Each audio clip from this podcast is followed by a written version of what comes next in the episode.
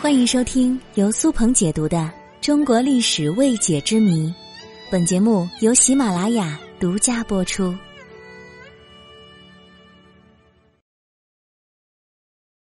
古代为什么有穷秀才而没有穷举人呢？现在我们通常所说的秀才，一般是指明清时读书人的一种身份。而这个词在明朝之前却是指科举考试的科目之一，在此这个我们不做讨论了。明清时期，一个读书人首先要经过童试，童试也叫小考、小试，相当于入学考试，包括县试、府试和院试三个阶段。考中者被称为生员，生员就可以进入府学、州学、县学进行学习了。打个比方说，孩子从读书识字开始上的私塾，我们暂且称之为小学。那么成为生员之后，就有资格进入中学考试了。成绩越好的，就可以进入越高级别的中学。考中生员之后，一般有两个去向：如果成绩特别优异的，经过举荐，可以直接到国子监进行学习，成为监生。这种单纯凭实力进入国子监的。称之为共建。那么，没有进入国子监的生员会怎么办呢？他们必须在相应的府学、州学、县学当中认真读书，准备参加每年由各省举行的岁考、科考两级考试。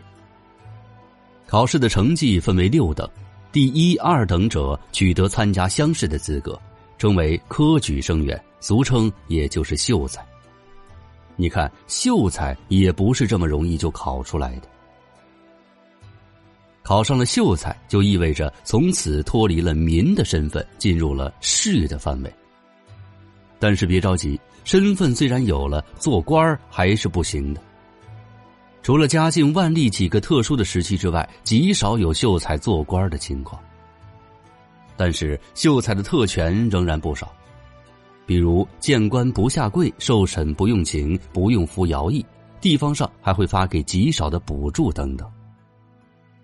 不过，这秀才的特权大多体现在身份上，对经济上的帮助不大。而且，秀才为了准备下一次的考试，往往还要继续埋头苦读，不出去挣钱。如此坐吃山空，往往使他们在生活上捉襟见肘。所以常常有“穷秀才”的说法。由于一些秀才埋头死读书，过于的迂腐，钻牛角尖爱咬文嚼字，爱在人们面前知乎者也，所以对这些人，大家往往称他们为“酸秀才”。好，我们继续往下说，秀才和国子监的学生这两种身份的人可以参加乡试。乡试相当于省级考试，每三年一次，称为乡委。由于通常在秋季的八月份举行，因此又称为秋委。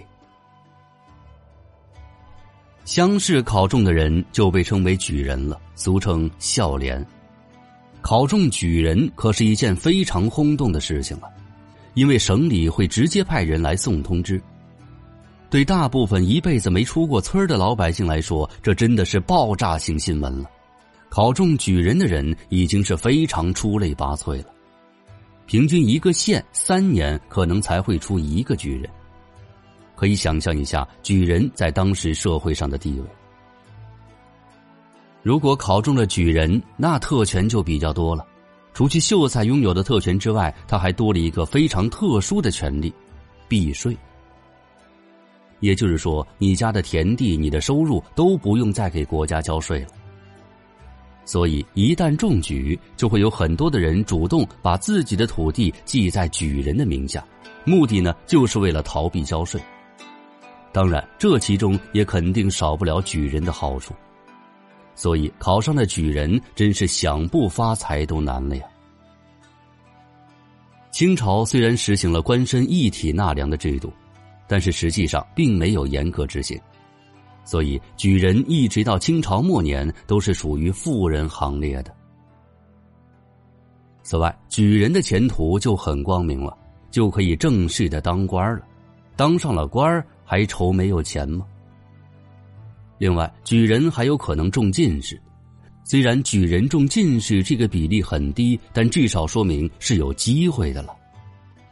一旦中了进士，那前途就不可估量了。